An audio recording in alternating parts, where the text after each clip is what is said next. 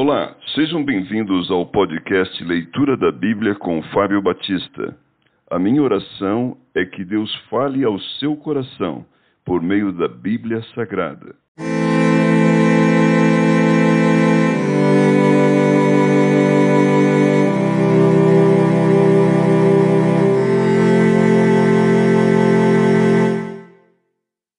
Segunda Reis, capítulo 12. O reinado de Joás.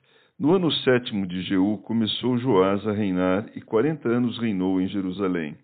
Era o nome de sua mãe, Zíbia, de Berseba. Fez Joás o que era reto perante o Senhor, todos os dias em que o sacerdote Joiada o dirigia. Tão somente os altos não se tiraram, e o povo ainda sacrificava e queimava incenso nos altos.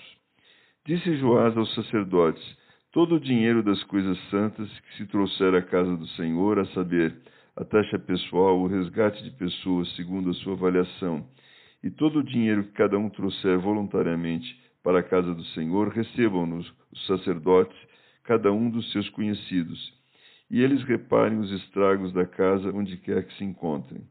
Sucedeu, porém, que no ano vigésimo terceiro do rei Joás, os sacerdotes ainda não tinham reparado os estragos da casa. Então o rei Joás chamou o sacerdote Joiada e os mais sacerdotes e lhe disse: Por que não reparais os estragos da casa? Agora, pois, não recebais mais dinheiro de vossos conhecidos, mas entregai-o para a reparação dos estragos da casa. Consentiram os sacerdotes assim, em não receberem mais dinheiro do povo, como em não repararem os estragos da casa. Porém, o sacerdote Joiada tomou uma caixa e lhe fez uma tampa, um buraco, e a pôs ao pé do altar à mão direita dos que entravam na casa do Senhor. Os sacerdotes que guardavam a entrada da porta depositavam ali todo o dinheiro que se trazia à casa do Senhor. Quando viam que já tinham muito dinheiro na caixa, o escrivão do rei subia com o sumo sacerdote e contavam e ensacavam o dinheiro que se achava na casa do Senhor. O dinheiro, depois de pesado, davam nas mãos dos que dirigiam a obra e tinham a seu cargo a casa do Senhor. Estes pagavam os carpinteiros, aos edificadores que reparavam a casa do Senhor, como também aos pedreiros e aos cabouqueiros, e comparavam madeira e pedras lavradas para repararem os estragos da casa do Senhor e custeavam todo o necessário para a conservação da casa do Senhor.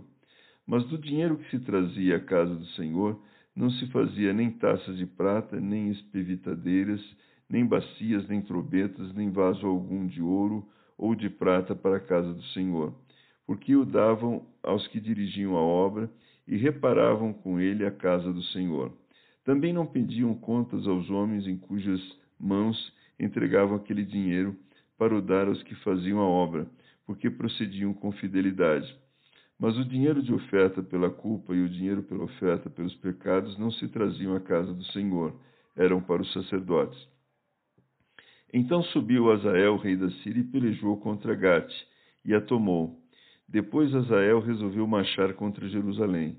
Porém Joás, rei de Judá, tomou todas as coisas santas que Josafá, Jorão e Acasias, seus pais, reis de Judá, haviam dedicado, como também todo o ouro que se achava nos tesouros da casa do Senhor e na casa do rei, e os mandou a Azael, rei da Síria, e este se retirou de Jerusalém. Quanto aos mais atos de Joás e a tudo que fez, porventura não estão escritos no livro da história dos reis de Judá? A conspiração contra o rei Joás. Levantaram-se os seus servos, conspiraram e feriram Joás na casa de Milo, que está na descida das, para Sila porque Josacar, filho de Simeate, e Josabade, filho de Somé, seus servos o feriram e morreu, e o sepultaram com seus pais na cidade de Davi. E Amazias, seu filho, reinou em seu lugar.